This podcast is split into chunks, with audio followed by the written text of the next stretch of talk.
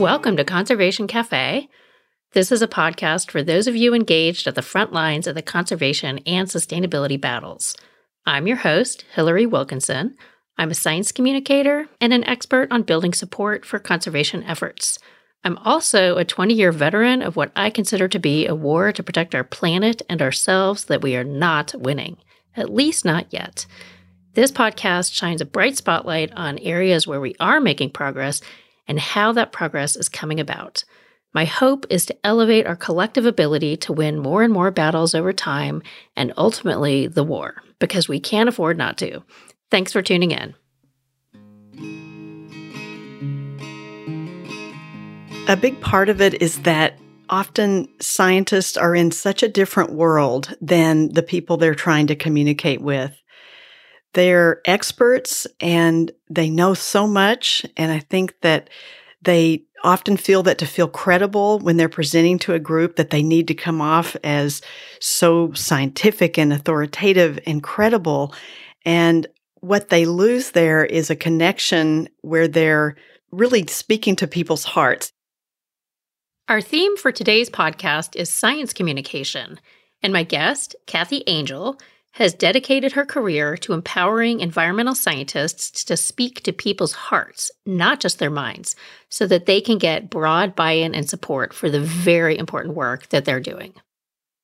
First, for a little context, when the COVID lockdown started, I renewed a lapsed subscription to the Seattle Times, and I was immediately struck by how tiny it was and the fact that there were only two sections the main section and a sports section. And as the pandemic unfolded, I grew increasingly perplexed that one entire section of the newspaper was devoted to something that wasn't actually happening at that time, namely sports, and not to say something like science and technology, which had actually upended our lives. And then I remembered a book I love by Chris Mooney called Unscientific America.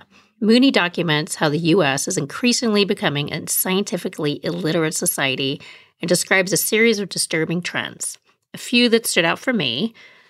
First, between 89 and 05, there was a two thirds decrease in the number of newspapers featuring weekly science and related sections, including apparently the Seattle Times. Another one, if you watch five hours of cable news, you will probably only catch one minute's worth of science and technology. One minute out of five hours. And third, at present, apparently only 18% of Americans know a scientist personally. Now, one consequence of this decreased news coverage on science, according to Mooney, is that our collective understanding of scientific principles and findings is on the decline, including a very interesting study showing that only half of adult Americans know that the Earth orbits the Sun once a year. I'm not even going to go there. Another consequence is a growing distrust of science and scientists, and specifically environmental scientists. 40% of Americans distrust what scientists say about the environment. And where there is distrust, there is little to no chance that society as a whole will respond to calls to action when problems and crises arise. This, of course, is playing out with COVID and the issue of masking. And of course, we've been seeing it playing out over many, many years on the subject of climate change. Now, Cathy Angell's work is about helping environmental scientists regain this lost trust and speak about their work in ways that engage people's hearts. Part of Cathy's expertise emerged from her 18 years spent coordinating Washington State's coastal training program. Welcome to the program, Cathy. Thanks, Hilary. So, Cathy, you recently launched your own company called Cathy Angell Communications. And I was wondering if you could tell us a little bit about your transition and kind of what led you to where you are now. Well, it was definitely a transition and one that I thought about for a few years, but was way too terrified to even think about moving forward into launching my own business. So, as you mentioned, I had an 18 year career coordinating the coastal training program, which is with, with Department of Ecology, a state agency, and also with the National Estuarine Research Reserve, which is a federal agency. It's kind of a unique animal there. And so, what I started seeing was such a need. Well, I'd really seen it for years, but I became more and more involved in teaching science based training programs and realized that there was such a disconnect between what agency scientists or local consulting firm scientists were saying to the public and this disconnect between what the public was hearing and what they were saying. And they often had really important messages, but I just was seeing that it wasn't getting out there in a clear way. And so I saw a need for a lot more training in the science realm, scientists and also government officials in communicating their messages clearly. And so that's why I decided to leave a, a job I actually loved and become a presentation coach and trainer. That's great. I really commend you for taking a step into this private sector realm and hanging your own shingle. I know it's scary, but I know a lot of people are benefiting from your expertise in this. And I want to share with you a cartoon from the New Yorker that I absolutely love and that I think speaks to what you were just talking about so, for those of you listening, you can't see this, so I'm going to describe it. So, imagine a group of uh, women of a certain age, and and they look to be very highly cultured and high socioeconomic status. They've got pearls around their necks and fancy dresses, and they're sitting around a little teapot in a fancy living room. And one of them is saying to another one, "I don't know why I don't care about the bottom of the ocean, but I don't." That's awesome. and I love that cartoon because to me, it speaks to the reason why I got into this world of science communication that just there's so many critically important issues facing planet Earth that we call home and so many people don't know anything about it and or don't care. And that's kind of why I ended up here. I'm hearing that's kind of how you ended up here. And my personal opinion is that part of the reason that we're here is that the communication of this important information about the oceans, about air, about watersheds, has not really resonated with the general public. It hasn't really grabbed them by the heart. It hasn't really engaged them and made them partners in protecting and restoring things. So I wanted to ask you, in your opinion, why is it that you think that those scientists and technical experts and professionals who are working on conservation and restoration struggle so much to communicate about the work that they do? That's a really good question, and it's certainly one I've thought about a lot. I think that a big part of it is that often scientists are in such a different world than the people they're trying to communicate with. They're experts and they know so much, and I think that they often feel that to feel credible when they're presenting to a group that they need to come off as so, you know, scientific and authoritative and credible. And what they lose there is a connection where they're really speaking to people's hearts. You know, it cannot, their presentations can often be very cerebral and again, knowing how to pare down, knowing how to use language that people can relate to and understand.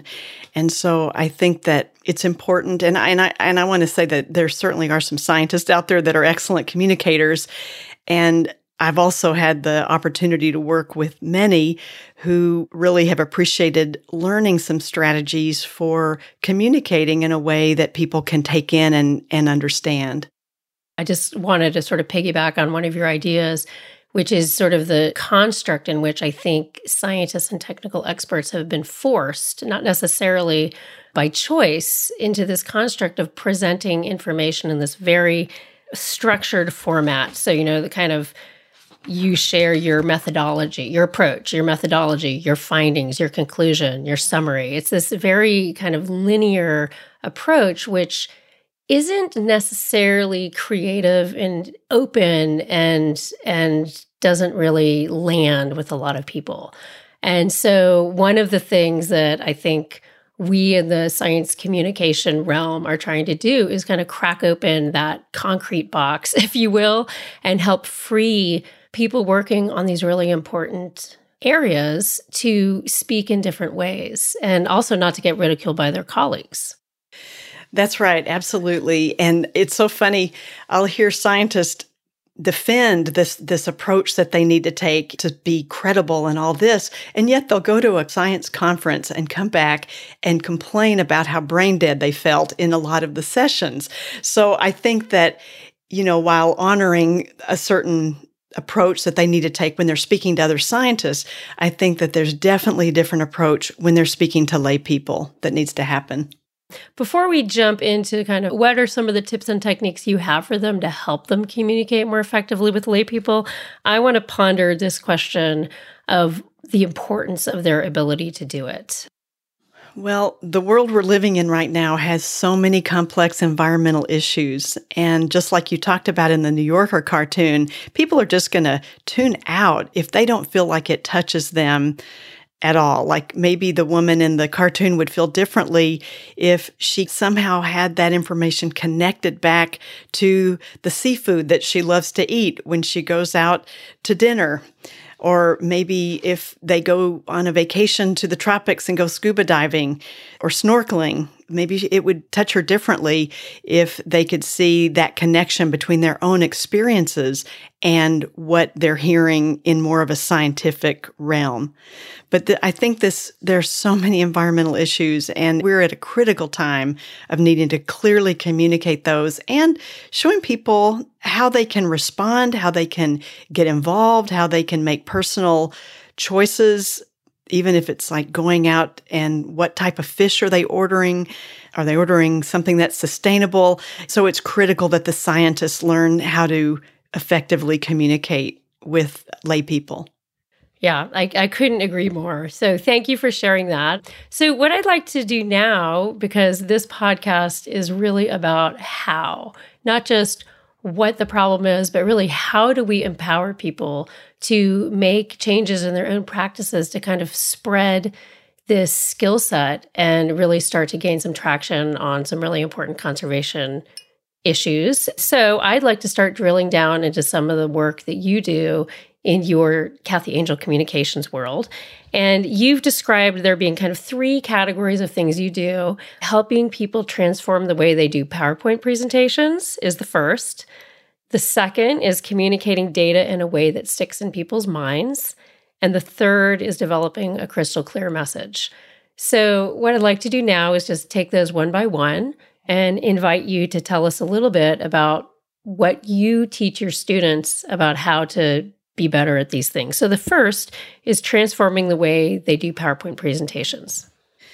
Yes. And there's a reason that one's number one on my list because that seems to be the one that is most challenging. People have a love hate relationship. Well, let's say I have a love hate relationship with PowerPoint. It's really, for years, I saw so many terrible PowerPoints that I wanted just to run the other way when someone brought one up. And then I actually realized that PowerPoint is a quite a powerful software program if you use it in a certain way. So, two words come to mind cognitive load. And cognitive load is what's required when we're learning something new. How much brain power do we have to use to take in and learn new information? And I'm here to say that so many people with PowerPoint presentations make their audiences work way too hard. And when people have to work too hard, they shut down, they check out, and they don't remember what you say. In fact, one of my favorite authors and brain scientist is Dr. John Medina, who wrote a book called Brain Rules. And he says that when people just say, see a bunch of bullet points on a slide or hear someone just say something, who's stating facts, they're only going to remember 10% in three days. And so there are techniques that you can use to help people actually remember 65%. And so that's a lot of what I've built into my training classes as far as strategies to help people redesign their PowerPoint presentations. So I have taken your class and I'm now honored to be co teaching this class with you in the future. So I know some of these techniques, but can you tell my audience a few of the techniques that you teach people about how to make their PowerPoints connect more and how to make them more memorable? You bet. Well, one thing is, and this becomes very clear to people very quickly in my class, but I truly have this visceral reaction to to bullets when I see bullets in a PowerPoint presentation. So the way that I teach people is to think in terms of creating one concept per slide. And that helps you as the presenter deliver the information. And it also helps people take in the information better if you're only using one concept. Also, using large photographs. And this was one of the key pieces that Dr. John Medina said is that if you use a large photograph in relation to what you're talking about, and I mean, I mean, stretch it out from border to border on the slide, that will help people remember 65% in three days instead of 10%. And so people in the audience, listening audience may be saying, well, why is that? What does that do? Well, what it does is it triggers emotion. And if you can trigger some emotion in your listening, in your in your audience, they're going to internalize that and it's going to drive when emotion gets triggered, it drives the information deeper into their memory into the memory portions, long-term memory of their brain. And so, so large photographs is one way. The other thing that triggers emotion is telling stories.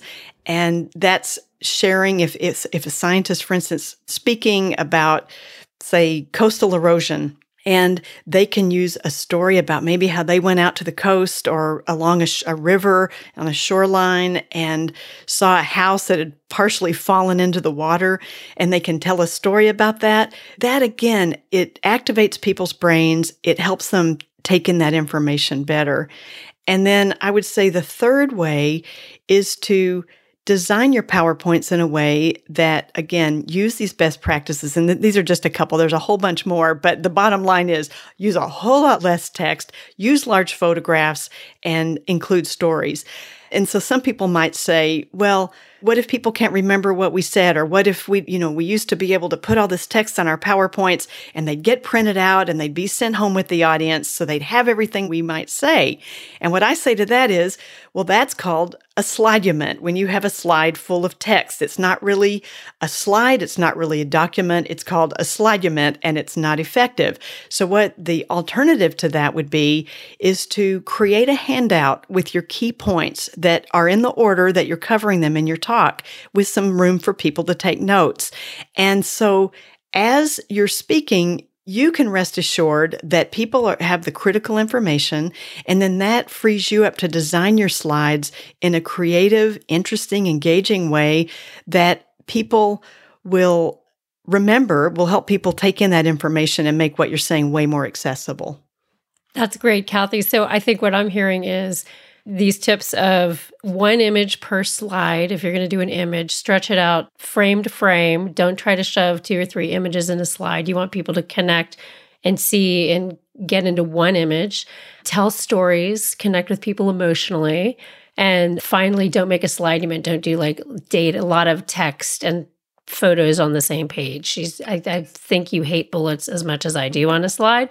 And I love that idea. I've started doing it myself, I have to say, since taking your class of creating take-home messages in a single page and handing them out to the audience. It's amazing how much it frees you from feeling like you have to impart this verbally to them. It's a really freeing tool. So if you do nothing else, I would suggest you do that. Two things that might be coming up for people is they might be thinking, well, gosh, if you only have one concept per slide, that sounds like maybe I need to put a whole lot more slides in my PowerPoint presentation. You know, isn't there a rule against that? And what I would say is, yes, that's exactly what I'm saying. There is no shortage of PowerPoint slides. So my technique is to have a lot of slides, but go quickly. I mean, in this day and age, people's attention spans are a lot shorter. So it makes it more interesting and lively for them, but it also makes it a lot more fun for you as a presenter. And it helps you actually remember what you're going to say if you have lots of slides that trigger as prompts what you want to say versus having to have one slide up for five minutes and having to remember all the things you were going to say. And the other thing I wanted to mention is that occasionally I know that people do need to have some points of text on a slide. Like if you're at a meeting and you need to summarize or something like that.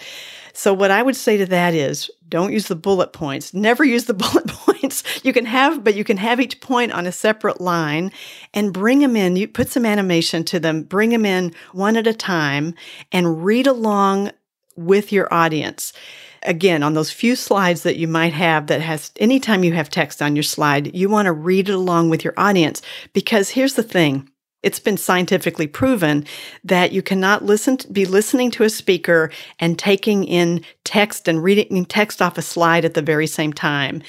So what happens is that people tend to shut down. Often speakers will have a slide of bullets up and then they're either paraphrasing it, which makes the audience work twice as hard or they're talking about something completely different while this whole slide of text is up. And so, so what you want to do is then if you do have text, bring it in one line at a time and read along because you always want to be one with your slide. You don't ever want there to be a disconnect between your, you and your slide. Excellent advice. Thank you, Cathy. So, note to listeners PowerPoints, you can do them, but you got to do them right. and Cathy's got some tips and techniques. I think you got info on your uh, website, right? And she's completely transformed the way I do my own PowerPoints, and I hope that it helps you as well. I want to move into the second category of work that you do with your new company, which is data communication. And it's very related to PowerPoint, of course, because oftentimes presentations include graphics and charts that are trying to communicate data. And before I turn the microphone over to you, Cathy, I want to kind of share a really excellent example of technical information conveyed graphically in an excellent way. And it's actually held up in trainings as a really great example. And so I'm going to kind of describe it to you. And it's by a pioneer in data communication. His name is Edward Tufte. And it has to do with what happened when Napoleon marched his army into Moscow in 1812. And I am not exactly a history buff, but when I saw this image, I kind of instantly grasped how messed up that whole thing was. So, the image, if you can imagine, is a massive band, a big, thick line that slowly inches across towards the right of the paper and gets smaller and smaller and smaller and smaller and smaller. And that represents the size of the army getting smaller and smaller and smaller as it marched east to Moscow. Then it gets to Moscow and it's about, you know, somewhere around half of what it was when it started. Then it turns around and marches back to the beginning. And by the time it gets back to the beginning, it has shrunken down to barely anything. And apparently, the numbers are something like half a million soldiers started that march and 100,000 soldiers returned from that march. They did not have a successful march. And that information was conveyed in one compelling graphic. And so I would like to ask you, Cathy, how do people take complicated scientific data and information and do what Edward Tufte did with this image, turn it into something that anybody who's not an environmental scientist can kind of quickly understand. I've seen that graphic and it is it is brilliant and certainly held up as one of the most amazing maps of that battle and that march that is out there. It's often referenced for sure. This is interesting. Tufte goes really deep with information and, and I know in his trainings and his books he goes really deep with science and graphics and information. And so the people that I've worked with, you know, honestly, they're a lot of times they're they're busy professionals and so they may not have time to put a lot of that level of effort into creating a graph, but there certainly are some general guidelines between types of graphs, for instance, to use if you're going to communicate data and some best practices around communicating data. And one might be that, for instance, a line graph is best for communicating how something changes over time. A bar graph, the kind of the humble bar graph is great for comparing categories. Sometimes if you just have a single number that's of particular importance, you can just ditch the graph and just have that up on your slide. You know, I've had people put up one percentage sign on their slide and then explain what that meant. So I guess for me, it's about making it simpler and people have access to different software programs. So people in my class come back with graphics. Maybe they developed in a GIS program or maybe someone developed it in PowerPoint or in, X, in Excel. And so I try to work with people where they are, but some best practices that people could apply to their, say, if they have a graph, here's what they need to remember. First of all, people don't know where to look. So if you bring a graph up, and you're communicating data that way and you have several data sets on it, first of all, you've got to take out anything that doesn't apply to your main message. And I guess the first step would be to actually figure out what is your main message on that slide and then write it in sentence form across the top of, of the slide in the graph. For instance, you wouldn't just want to have a title that says climate change, temperatures or something like that.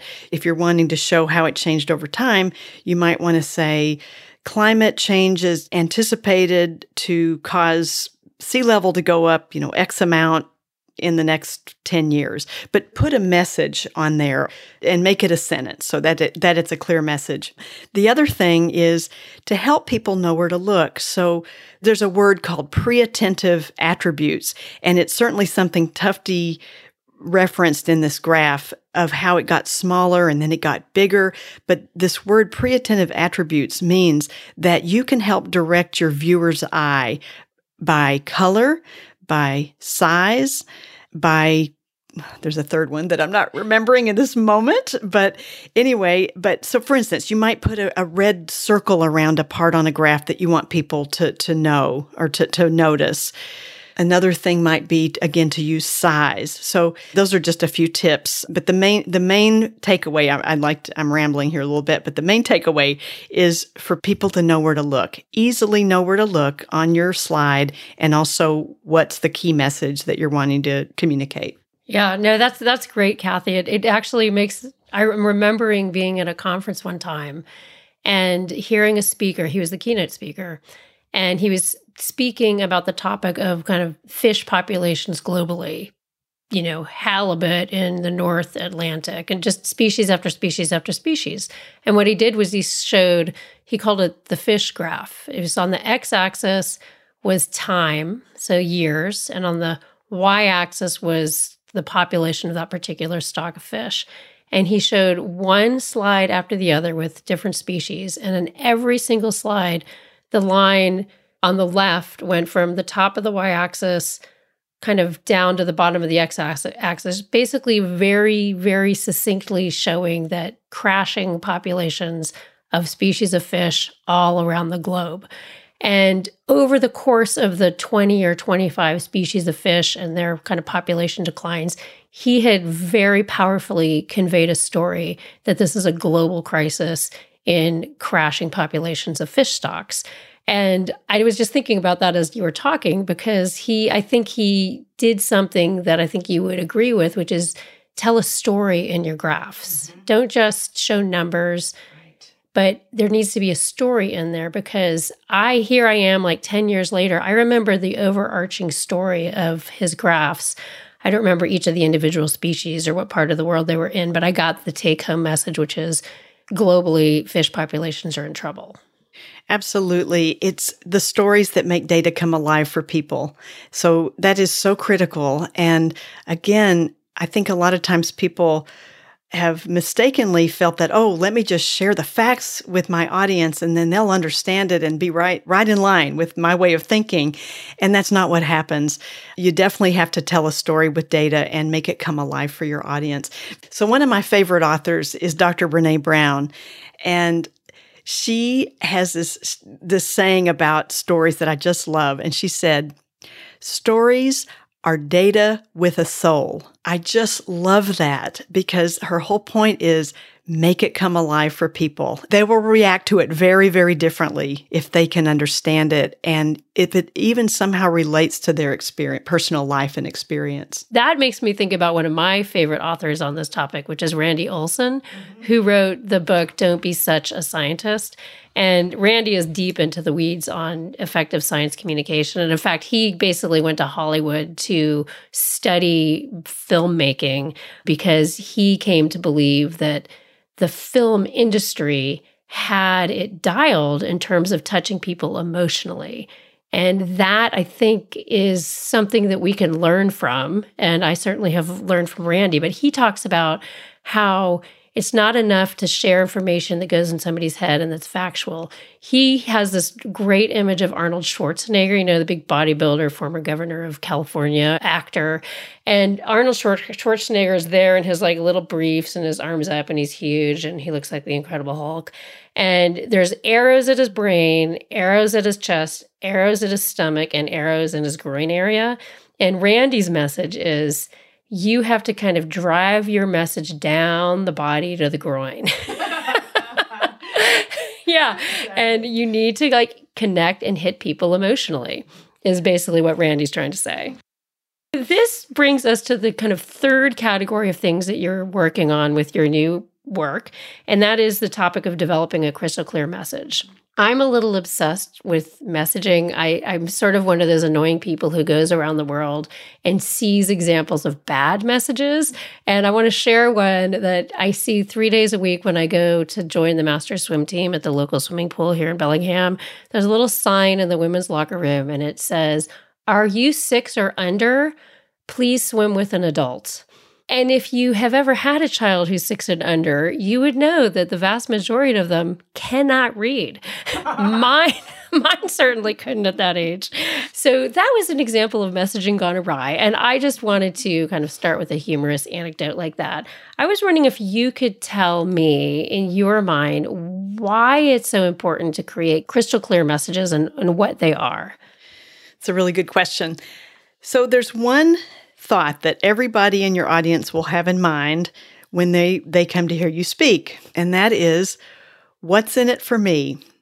So, you always, whenever anybody creates a presentation, it's so important to think about who's your audience, what do they care about, what solutions and, and benefits are you bringing to them? You know, what's the problem, what benefits, and then ultimately, how could your what you're offering help them in some way.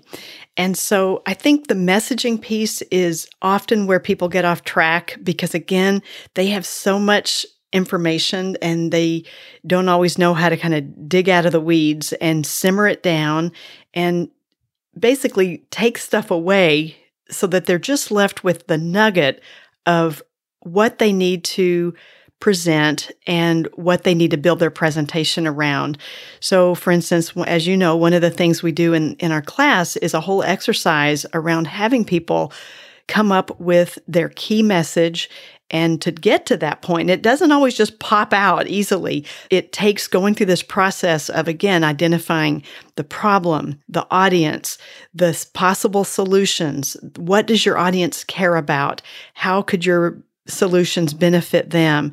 And to know that if they were to walk out of your presentation and just remember one thing, that they would be crystal clear on what that one thing might be.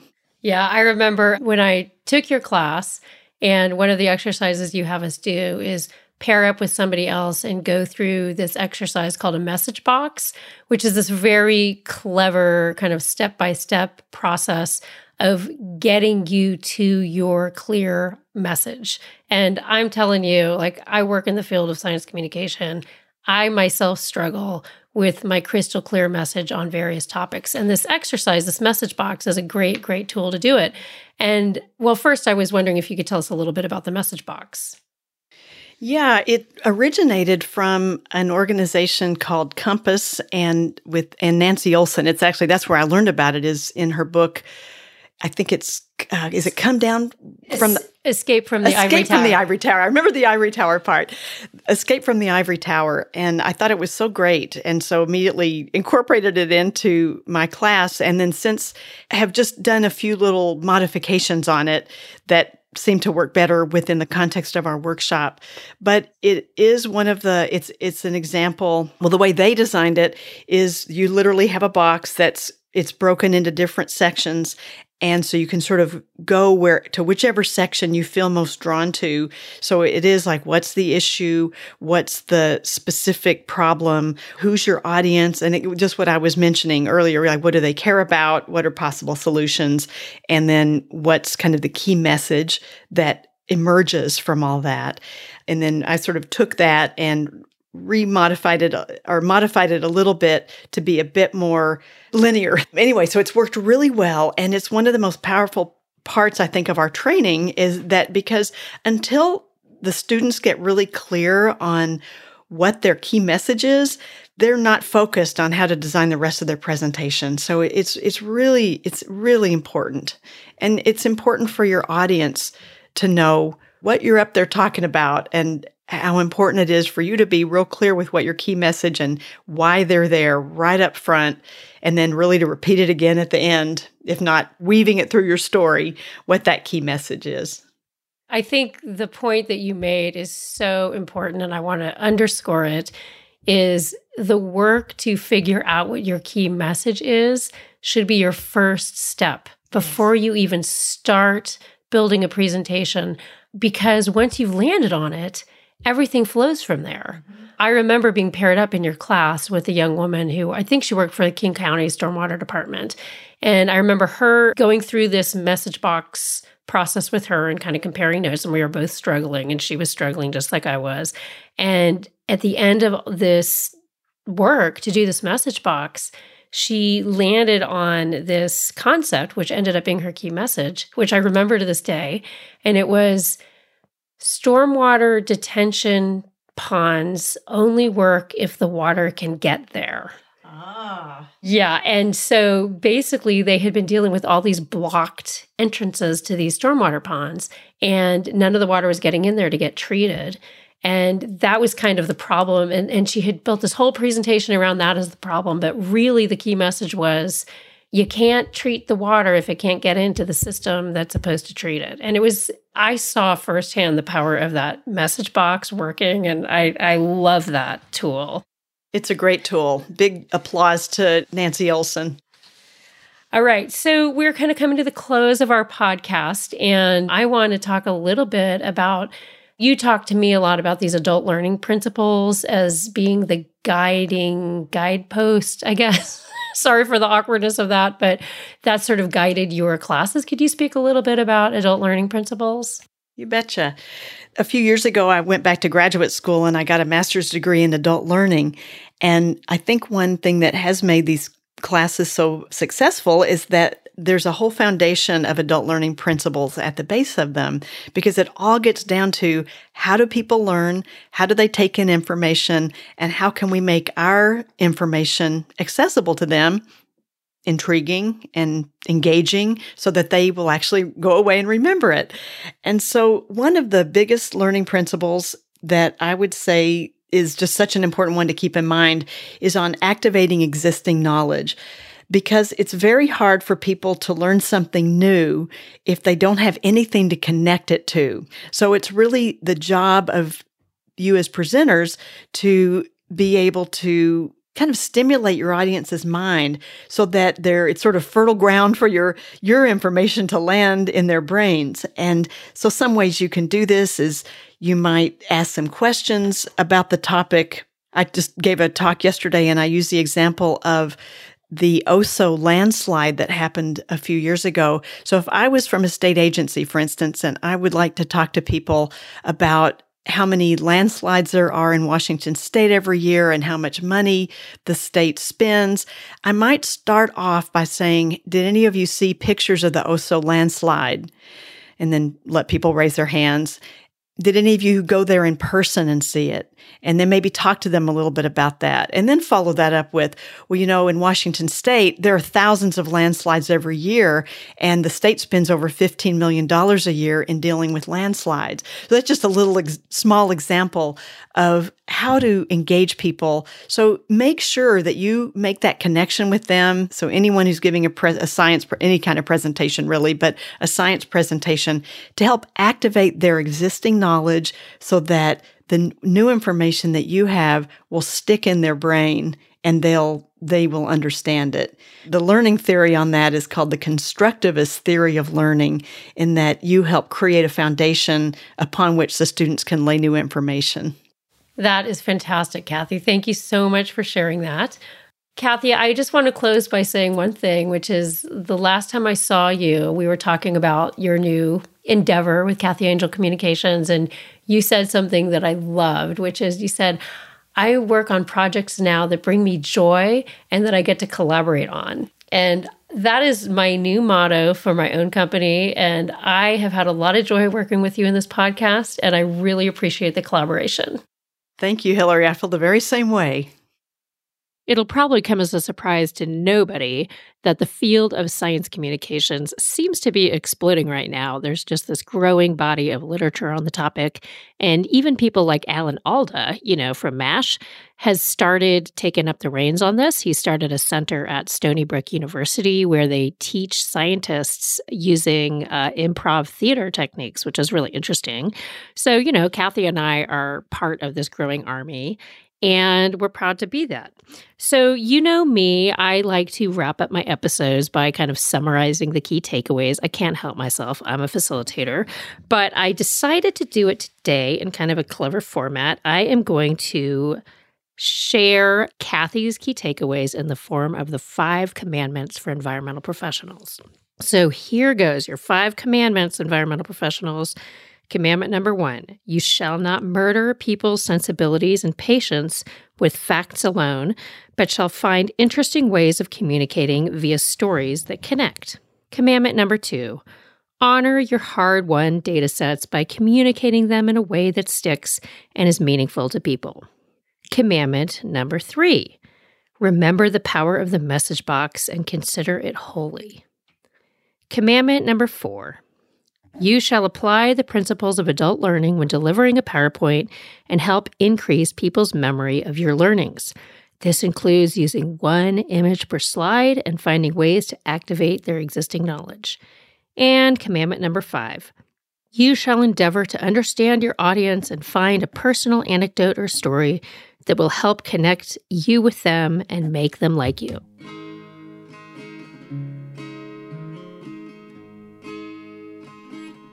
Thanks for tuning in to Conservation Cafe. I invite you to visit our website, conservationcafe.org, for links to resources I referenced in this episode. There, you can also provide feedback, make suggestions for future topics, and share your own stories of conservation progress. Conservation Cafe is a product of my firm, Veda Environmental, which helps connect the dots between science, policy, and people. For more info, visit vedaenv.com. I'd like to thank my Veda podcast team Marie Roethlisberger, our communications lead, Melanie Del Rosario, content specialist, and Sarah Brace, strategic advisor.